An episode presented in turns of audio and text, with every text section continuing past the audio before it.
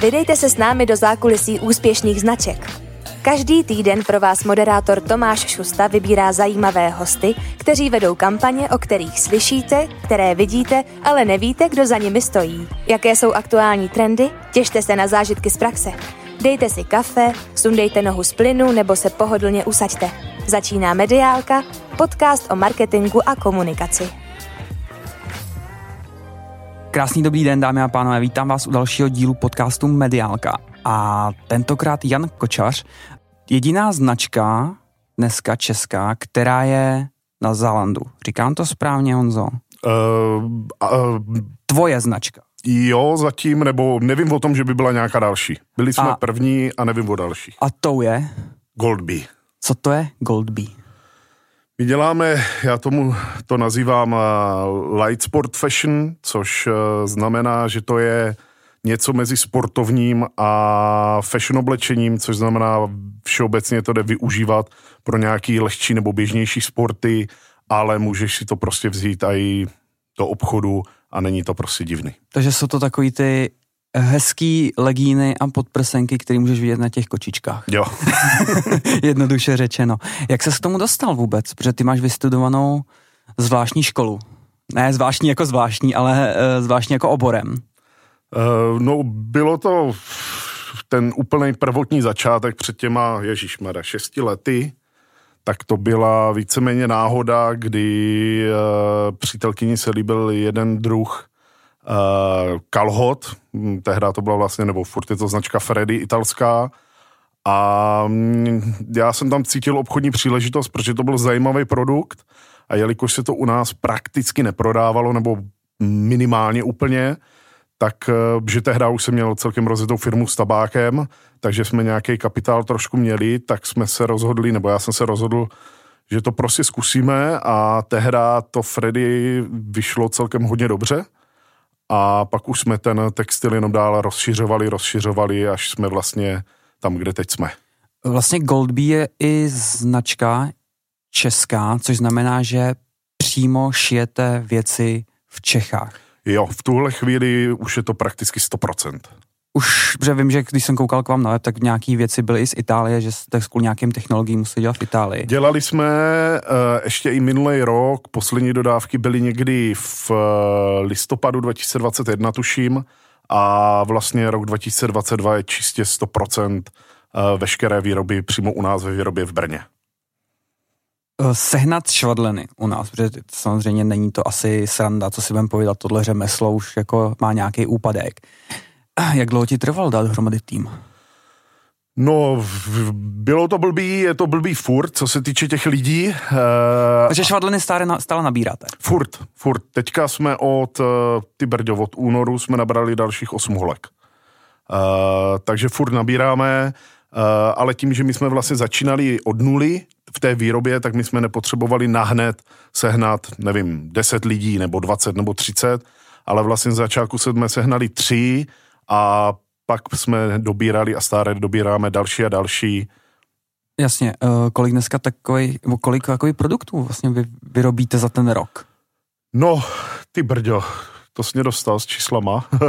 Minulý rok, jestli se nepletu, 37 tisíc. V České republice vyrobeno. To bylo celkem, myslím. Jo. Celkem a v České republice, to si teďka nevycucám z prstu. To je jedno, ale prostě jako GoldBee, jako značka, udělala 37 tisíc kusů oblečení a následně to je vlastně i prodalo.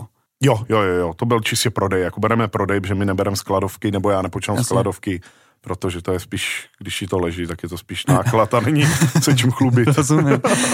Hele, jak se český kluk pod 30 vlastně dostane na Zalando, což vlastně tebe nebo celou tu značku vlastně vystřelilo úplně nikam do vesmíru.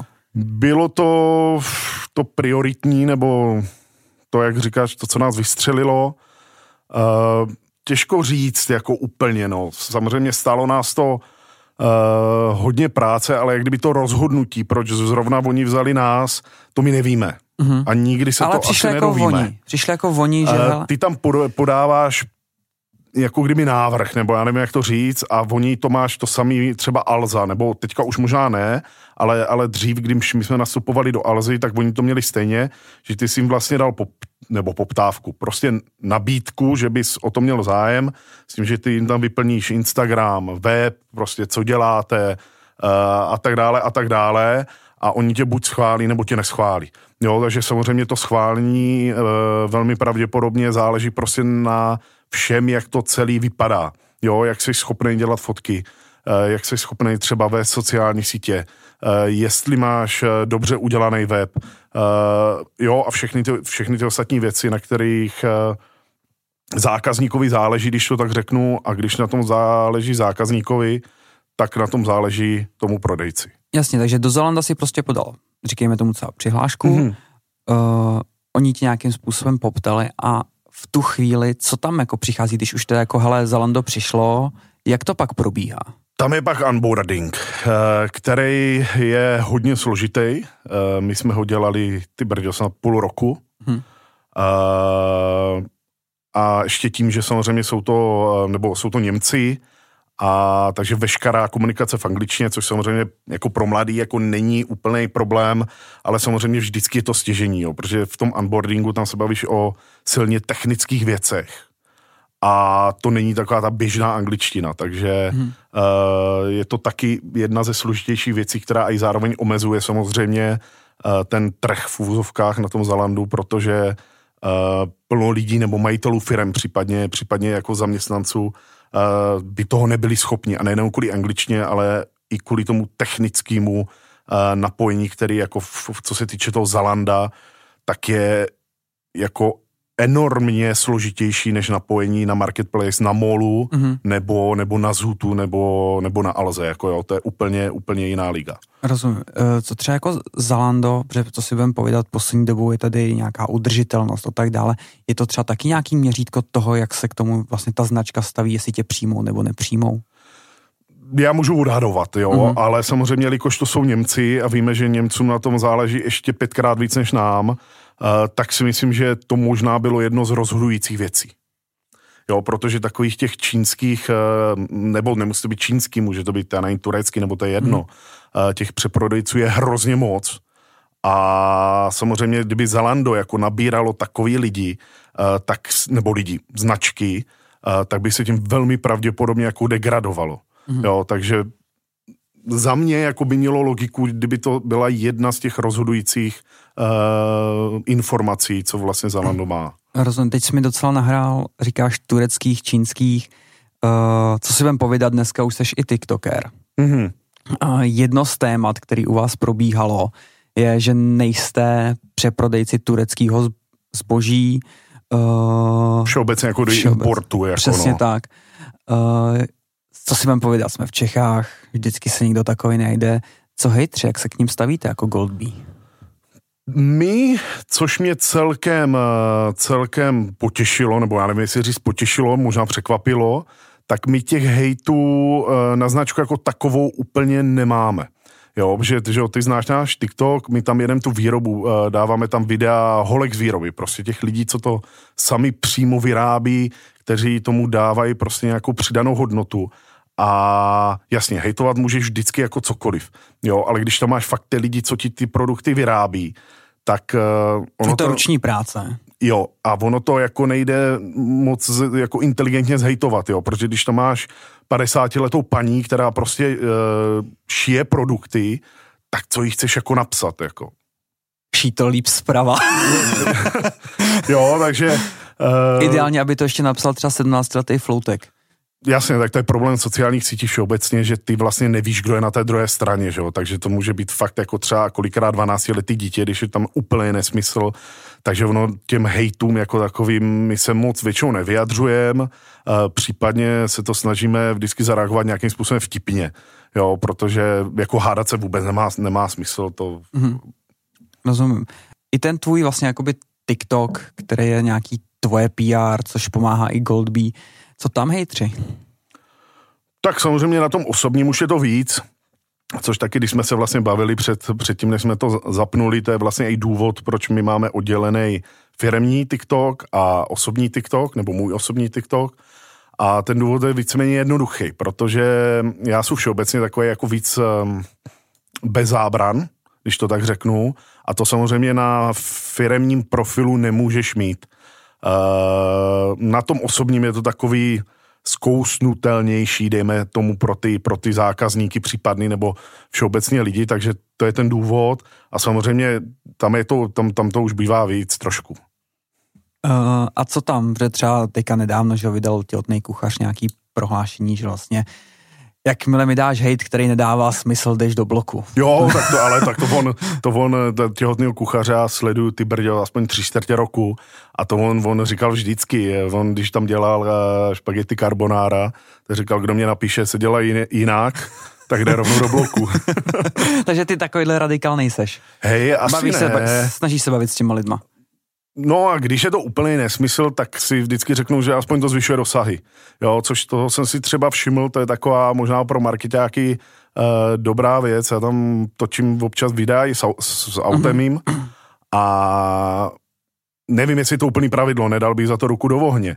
Ale ty, když tam napíšeš nějakou fakt jako velkou hrubku, třeba do titulků, tak lidi ti potom píšou, že seš kretén a že neumíš napsat něký tvrdý i, ale prostě brutálně to zvyšuje dosahy. Jo, takže kolikrát jako... Že ty už tam s tím jdeš, s tím záměrem prostě a teďka vám tady dám tvrdý češtinu. Teďka vám tady dám tvrdý i a pojďte do mě. No, já to naschvál nedělám, ale všimnul jsem si toho, že to pomáhá. Když mluvíš o těch marketácích, jak je to v GoldBee s týmem? Jak, vy máte přímo agenturu, nebo to děláte? Ne, co se týče marketingu jako takového, tak víceméně 80% pokrývám přímo já. S tím, že těch zbylých, dejme tomu 20% je kolega marketák, který mě pomáhá s jakýma těmi techničtějšíma věcima, případně kolegyně, s kterýma natáčíme, ale takovou tu hlavní myšlenku, ten hlavní proud, tak je že čistě to si děláš sám. Posloucháte rádi podcasty a přemýšlíte, jak s jejich pomocí získat větší povědomí a více zákazníků pro vaši firmu? Tento podcast vydává společnost EP Events and Production a pokud vás zajímá víc, podívejte se na web events.production.cz. Najdete tam případové studie, články s radami a tipy pro úspěšný firemní podcast. A samozřejmě taky kontakty na nás. events.production.cz. No, takže v podstatě, že když ten, kdo zná tvůj TikTok, tak dokonce tam i dáváš videa, že v podstatě 100 milionový holding a stejně si jdeš sednout k tomu šicímu stroji. Jak s ním vlastně umíš? Přiznej se. Moc ne. Takže marketingový tah. Ne, tak jako on, když jsme tam něco šili, tak když si to holky nachystají, tak to šití jako takový, jako není... úplně složitý, já tím nechci nějak dohenestovat tu práci, ale tam je nejsložitější, jak kdyby se v tom vyznat, jo. Ty když dostaneš plácnu nějaké legíny, tak dostaneš 10 nastříhaných kousků látky a ty z tohohle máš ušit produkt, jo. A to je jak kdyby pro mě to těžký, jo. Když ti dá do ruky někdo 2 kusy látky a seší to, jo, to sešiješ, jo, ale už nejseš schopen jako poznat, co kam patří z těch 10 kusů. Jo, takže to šití těch gum, já jsem vlastně na tom videu jednom natáčel tu gumu, tak to je zrovna primitivní. Jo, to by zvládl se i ty. Dobře, tyjo, no hele, nepřeceňuj mě. Proč zrovna tyhle ty gumy? Jako je to nějaký doplňující produkt prostě k tomu? My jsme to udělali jako doplňující produkt s tím, že vlastně my jsme ty gumy, posilovací gumy začali dělat, no hnedka vlastně ze začátku, s tím, že byl covid. Mhm. A covid se rovnalo zavřený posilovny a všichni byli doma. A ta posilovací guma prostě byl atribut, který byl žádaný. My jsme i vlastně věděli, nebo já jsem věděl od borca z Alzy, když jsme vlastně dělali onboarding na Alze, takže oni právě třeba měli taky vyprodaný veškerý rezistentní gumy.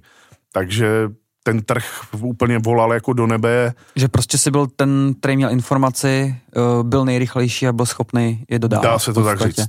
Takže vlastně GoldBee vyrostlo na gumách a na rouškách. Ne. Jednoduše řečeno. Ty roušky byly, když jsme to šili, tak byl jako takový ten odraz od toho, OK, jdem vyrábět. Jo, a pak jsme začali, vlastně my jsme gumy začali dělat zhruba stejně s legínama. To šlo ruku v ruce. a víceméně od tím, čím jsme začali, tak pokračujeme jako kdyby doteď a jenom rozšiřujeme a rozšiřujeme. Mm-hmm. Ještě zůstaneme možná chvilku v tom covidu. V covidu vzniklo hrozně značek teplákovek, legín a tak dále. Jak to vnímáš ty teďka po tom covidu, i třeba jakoby u vás, jak je o to zájem, po případě konkurence, jak třeba upadá, neupadá?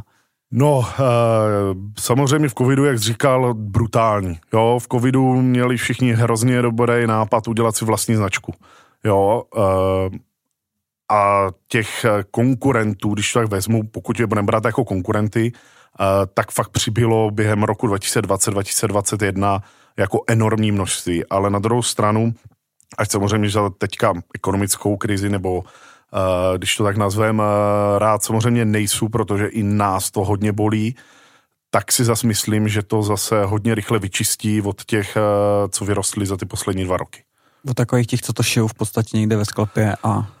No, nebo přeprodávají. Ono většina těch značek, co vznikla v tom roce 2020-2021, tak byly takový ten klasický rebranding.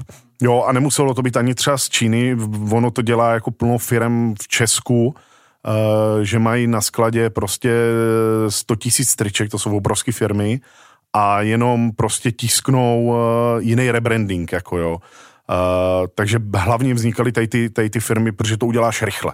Jo, že ty, když chceš začít dělat firmu třeba tak, jak děláme my, tak jako to nejde udělat ze dne na den, že si jako řekneš, aha, jo, tak zítra začneme, jo, to jako tak nefunguje. Co se tady týká těch rebrandingů a tak dál, když vezmeš u vás GoldBee, brand marketing, PR-ko, komunikace a pak takový ten klasický čistý výkon. Jak to máte nastavený třeba finančně? Vůbec. Prostě nějak bylo, nějak bude. No, jako jo, jenom doufám, že teďka v té krizi jako na to trochu nedojedem, takže teďka se to začínám snažit jako mnohem víc řídit, i co se týče jako číselně, dejme tomu a strategicky, protože jsme žili v těch nejlepších letech, jako všichni prakticky, celý svět, nebo minimálně celá Evropa, a my mladí jsme víceméně nezažili jako nějaký problém, jako jo, co se týče, nebo když beru ekonomický. Takže my jsme to vůbec neznali, jo, a teďka to přišlo. Takže i samozřejmě my se musíme měnit, ale vlastně my jsme doteď, když to tak řeknu, tak jsme úplně neměli důvod k tomu, jako si hlídat prachy, když to řeknu úplně blbě. Což se teďka mění, no. Že teďka přichází ta tvoje ruka, která bude říkat, kam, co se bude...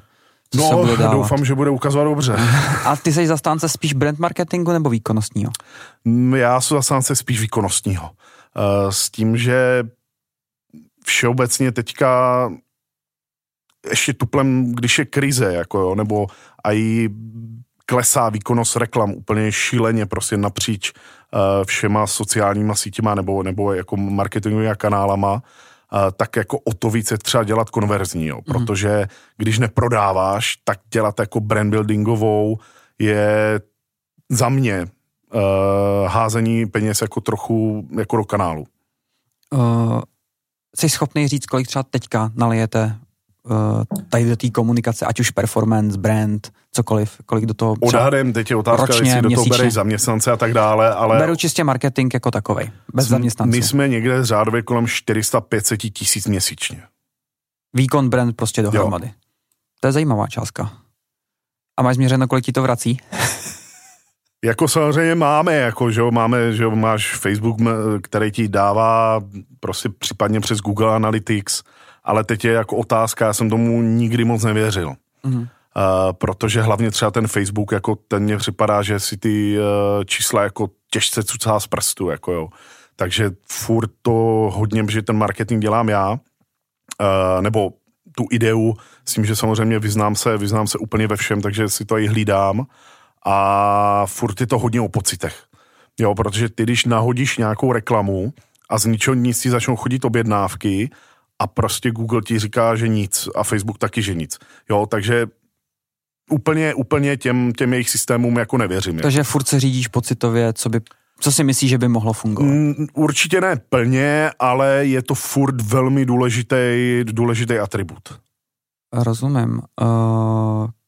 K fashionu jako takovýmu patří neodmyslitelně influencer marketing. Jo. Kdo u vás vybírá slečny? My to máme mix, my, že samozřejmě máme office holky mladý, tak to je takový, že prostě se hážou nápady nebo házeli nápady a všeobecně se nějak schválilo nebo neschválilo. Samozřejmě pokud jakmile šlo o nějaké větší peníze, tak to muselo jít přeze mě, ale když to bylo jenom nějakým barterem, tak si to holky vybírali sami. V pořádku. Kolik... Nikdo mi tady na to ještě neodpověděl, kolik třeba měsíčně jako narveš do influencer marketingu? Teďka nic. Teďka prostě jdeš čistě barterem. My jsme to, i bartery jsme, ty brďo, únor, březen, duben, prakticky všechno zrušili. Zajímavá strategie. Uvidíme. Jo, měli jsme toho hodně, ale zrušili jsme to, protože já jsem měl prostě dojem, že valná většina lidí nefunguje.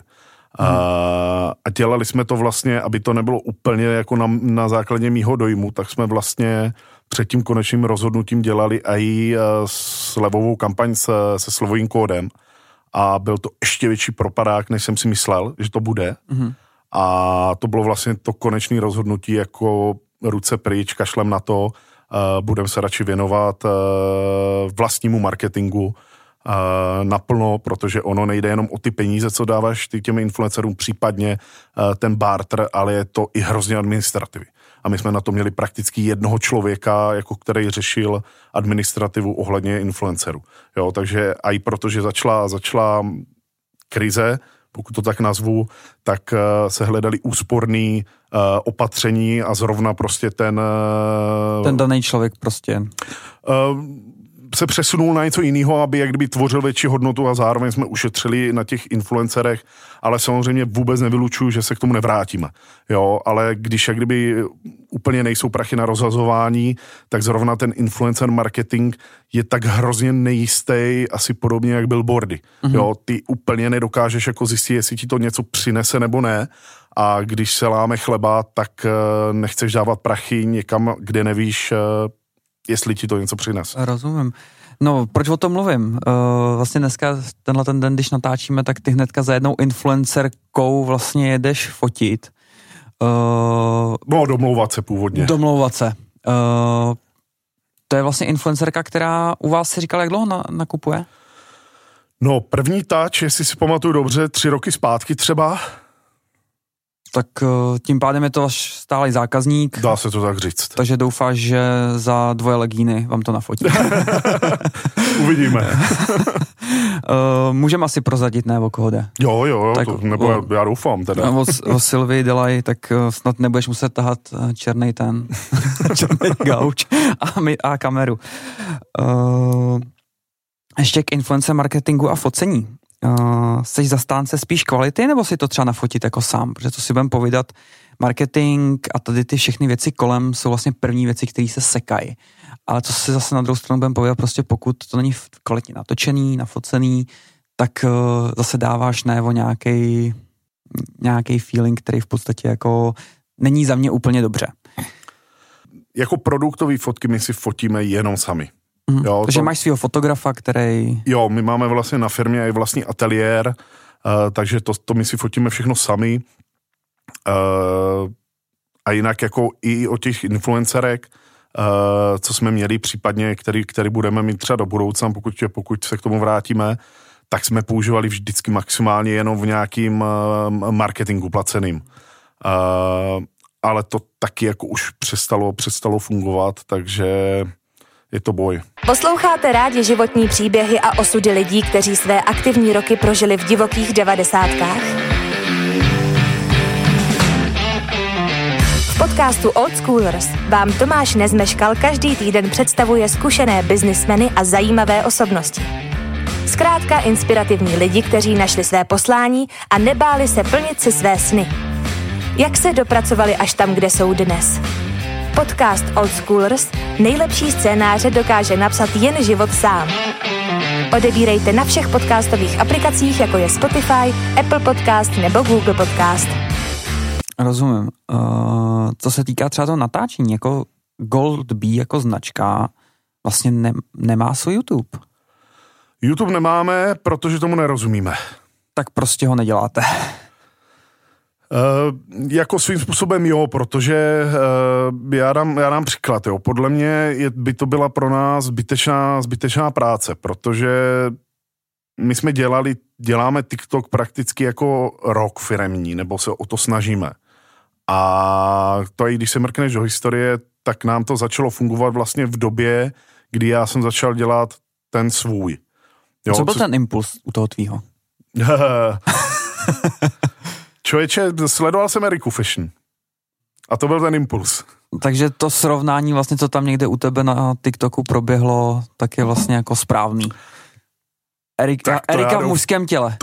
To asi ne, ale byl to ten impuls, jako jo, že když jsem mu, tak ono v konečném důsledku, nevím, jestli je to stejný,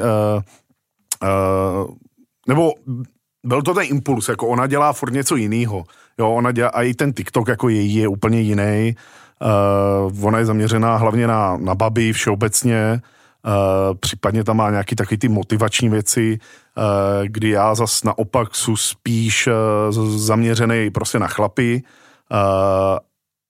a dávám tam zas jenom jako věci z real businessu, dejme tomu, nějaký fakta, takže možná jako podobní jsme, ale rozdíl mezi váma, ty jsi byl ve Forbesu, ona ne.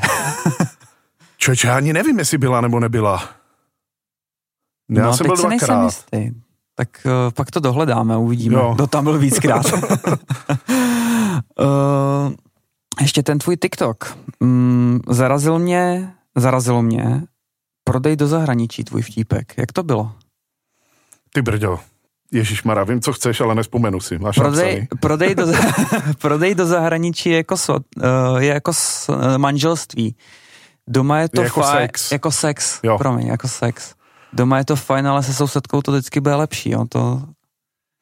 Jo, a to si myslím, že ti jako potvrdí jako většina biznismenů, co dělají prodej jako v Česku i případně v zahraničí, jo? Protože vždycky je to takový jiný, jo? A i třeba já, že jsou jako relativně jak kdyby nacionalista, v tom dobrým slova smyslu, ne v tom Tomio Okamura, a přece jenom, ty když jak kdyby prodáš něco Čechovi, když řeknu blbě, tak si akorát jako vyměníte peníze nějakým způsobem. Ale když ty prodáváš do Německa, tak ty jak kdyby ty peníze přinášíš do České republiky. Jo, takže nejenom, že přineseš vlastně peníze sobě, ale vlastně jako teoreticky všem, jako. Jo, takže tohle jako čistě pro mě je ta přidaná hodnota, co je myšleno v tom fóru, že když to prodáš prostě ven, tak tam je ta přidaná hodnota toho, že ty doneseš peníze prostě zvenku dovnitř, a proto je to pro mě lepší. Když se podíváš teďka na ten prodej, který vlastně máte, kolik procent tvoří teďka to zahraničí? To si hodně budu cucat z prstu. Baj oko 15-20% zatím. A zbytek je teda v Čechách? A zbytek je zatím v Česku. Kam by ses chtěl dostat vlastně s tímhletím? Na jaký čísla, po případě, kam se chceš rozrůst? No, ideálně, nebo čím víc, tím líp. Samozřejmě. Ale my chceme zkusit, nám jde hodně Německo a Nizozemsko. Jo, tam máme obrovský konverzní poměry, ale jako jít do toho naplno, tak potřebuješ love. A ty teďka nemáme. A protože tady na ten export je prostě problémový, že jo, dojeli na to jedna firma, teďka mě napadá Dědoles, který prostě enormní export, který začali dělat, tak byl jeden z hřebíků jako do rakve, který si zatloukli, takže teďka na to určitě není time. Chtěli jsme vlastně to Německo na začátku roku, ale bude to muset ještě počkat. A je nějaký stát, který máš vlastně jako... řekněme třeba vysněnej, kam by se chtěl prostě z GoldBee dostat? Tak vysněnej skoro pro každého biznismena je Amerika. Myslíš, že tam je možnost se dostat? No, v nejbližších letech asi ne. Takže teďka bude šetřit do prasátka, abys ten export... No jasně, prvně to musí být, že naše produkty nejsou ničím když to řeknu blbě, jako unikátním, jako jo, je to prostě textil, takže samozřejmě Amerika je prostě sen, ale jako minimálně v následujících XX letech prakticky nereálný. Jo, takže my se určitě budeme soustředit na evropský trh, kde si budeme vybírat prostě trhy, kde jsou největší konverzní poměry na to naše dané zboží, což třeba to díky Zalandu víme, protože Zalando je, ty brďo, teď nechci kecat, 25 států, ježišmarja. Je to možný. Oni se furt rozůstají, to je... Jo, a oni to mají výborně udělaný. Oni mají jako administraci, nebo já nevím, jak to nazvat, prostě podobnou, jak máš Facebook Business Manager. A ty prostě nádherně vidíš, v kterých státech má ta tvoje značka prostě potenciál. A my díky prostě a to bychom jinak podle mě jako takřka nebyli schopni zjistit, jako jo. Protože jak to chceš zjistit, jo? Musel bys si dělat nějaký typy jako průzkum na 1000 lidech, jako jestli se jim to líbí nebo ne. Jestli se to v Rumunsku líbí nebo ne. Jo, a to kdybys měl udělat v celé Evropě, tak se bavíš prostě o úplně jako šílených částkách a prostě to Zalando, my tam vidíme konverzní poměry, což to je to, co ty potřebuješ, jo? Protože když víš, že v jednom státě máš konverzní poměr 8 a v druhém 0,5, no tak je prostě... blbost tam chodit. Jo, a zase na druhou stranu výška mít, jako jo, a když máš konverzní poměr 0,8, tak jako to už má smysl. Malinko ještě odbočím, když se podívám na ten celkový váš marketing, tu komunikaci, čistě GoldBee jako takový, víme, že to děláš sám. Kde bereš nějaký ty nápady, jak s tím jako pracovat, protože co si budeme povědět, ten fashion je hrozně těžký. Tak jak se vlastně jako v té komunikaci odlišit? No, kde se berou nápady, nevím. Někde v hlavě. Není to, že by si třeba sednul prostě k Instagramu nebo k TikToku a scrolloval. Vůbec, to já zjišťuju. Mě valná většina nápadů napadá, když jsou mimo. Ve smyslu ne mimo, ale jako mimo práci, myslím. Jo, takže třeba odpoledne nebo na večer doma, případně o víkendech, kde já si to zapisuju a pak to děláme. Jo, takový to, právě to, co říkáš, to scrollování a že tě, to je úplná smrt, že ty pak zjistíš, že půl hodinu Jasně, roluješ. A vlastně tě nenapadlo jako vůbec nic a ty strávil půl hodiny čumění do mobilu.